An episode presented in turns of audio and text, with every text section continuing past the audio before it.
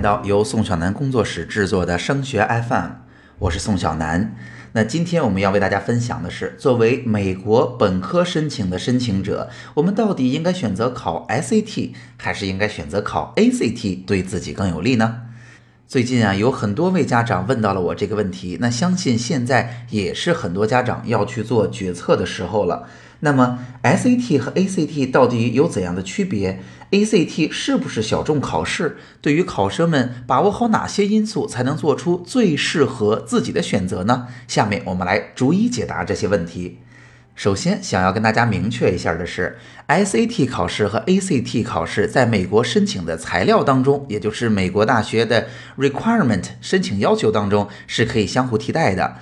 美国的大学呢，基本要的标化考试内容包括了托福、SAT 或者 ACT、SAT 二和竞争最激烈的大学可能还会要 AP 的成绩。那有些同学会问，听说 ACT 会考一些科学的内容，它是不是代替的是某些具体学科的 SAT 二啊？那在这儿要跟大家做一个澄清，即便 SAT 被称为美国的高考啊，可能更多的是考察语言的基础的部分。ACT 呢，我们平常提及的稍微少一些，的确在考试内容当中，科学也占了更高的比例。但是它代替的，大家注意是 SAT，也就是我们常说的 SAT 一，而不是 SAT 二。那紧接着，家长们和同学们常问的第二个问题就是，ACT 是不是一个小众的考试呀？因为无论同学们之间考的，还是周围的培训机构，怎么感觉 SAT 远比 ACT 来的多呢？那我直接告诉大家这个事实，那就是 ACT 并不是一个小众的考试，只是在国内的培训市场上发展的稍微晚一点而已。那 ACT 在美国的申请者当中，其实选考的比例非常的高，而且大家可以看到，几乎所有的大学都是 SAT 成绩和 ACT 成绩同时接受的。那在国内呢，因为已经形成了一套非常完善的从语言培训到留学申请的产业链。所以啊，培训服务发展的早，发展的更加完善，导致大家选择 SAT 的余地和可能性会更大一些。但是大家知道，二零一六年 SAT 经历了一次改革，它的考试方式和内容较之前还是有了比较大的改变。所有的培训机构突然之间需要重新备课了，他们对新的考试不知道应该如何把握，因为毕竟考的还比较少嘛。所以在这个时候，ACT 的考试呢，一方面原来比较小众，考位不那么难拿；另一方面呢，至少相比于新的 SAT 来看，ACT 的培训还是更加成熟和有套路的。所以在二零一六年。考 ACT 的考生明显增加了起来。ACT 并不是小众的考试，只是因为种种原因，之前选择它的同学们少一些而已。然而今年因为 SAT 的改革，并且有一些漏题状况的发生，导致 SAT 考试取消啊、出分延迟这样的情况出现，所以选择 ACT 的同学明显有所增加。那第三要为大家说说，就是 SAT 和 ACT 的区别了。首先是出题上的区别哈。刚才我也为大家提到了，SAT 无论是改革之前还是改革之后，明显啊，其实对于语言的要求可能会更高一些，尤其是阅读的难度还是会更高一些。新的 SAT 呢，减轻了对于词汇的考察，但是阅读仍然是它区分考生的重中之重。那 ACT 的考试当中呢，毕竟有科学的一部分，对于大陆的考生而言，我们的数理化在中学的难度和强化的程度还是比较高的，所以科学的内容对于国内的考生而言，可能更容易。上手一些，那这是题目上的区别。其次呢，我们一定要说说培训机构的状况了。那在 SAT 的改革之前，显然是 SAT 多。ACT 少的，所以同学们选择 SAT 考试的也更多。那在改革之后呢？我觉得至少在目前这个阶段，虽然 SAT 的机构仍然会选择继续研究新的 SAT 考试，但是至少在一段时间以内，SAT 和 ACT 的区别并不明显了。而且啊，在很多的二线城市，尤其是我在济南哈，ICT 和 ACT 的培训也都是有的，水平也都还不错。那第三，他们的最大区别还体现在出分的时间上。大家知道哈，ICT 的出分是时间非常的规律的，除了今年刚刚开始改革的特殊状况以外，大部分情况下，ICT 考试都能够允许考生们在月初考，月底拿到成绩。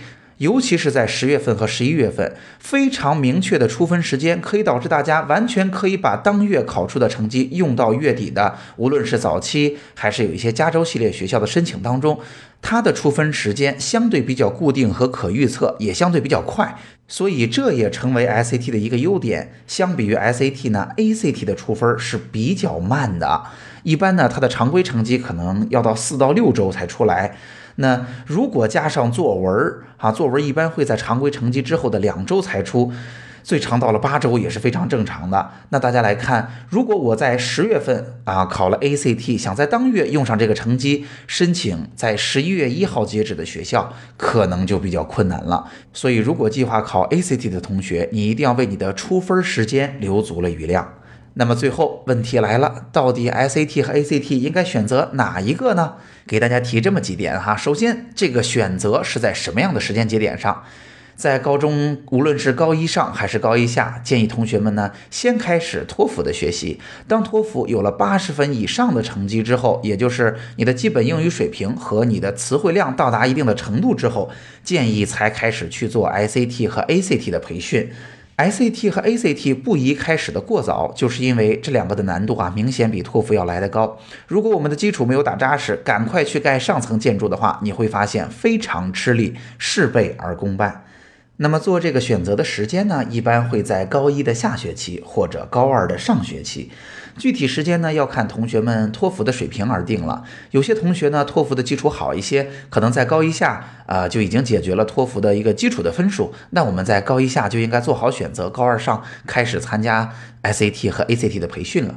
那有些同学呢，节奏稍慢也没关系哈，因为基础打牢还是蛮重要的，所以他们会在高二上啊，甚至会在高二上学期快要结束的时候才做这样的判断和决定，这也都是没问题的。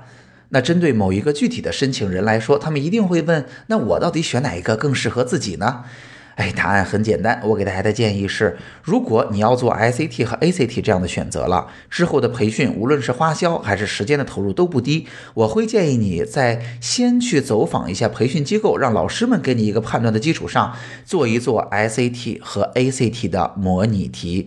因为做模拟题其实时间还是蛮短的，我们可以用一到两天的时间把模拟做完。就足以让我们对于考试的题型有一个大概的感觉了。我们可以知道哪一类我们考起来更顺手、更容易适应，我们更容易适应哪一类考试，就可以选择哪一个。所以在这提醒大家，做模考其实还是蛮重要的，最好不要拍脑门来做决定。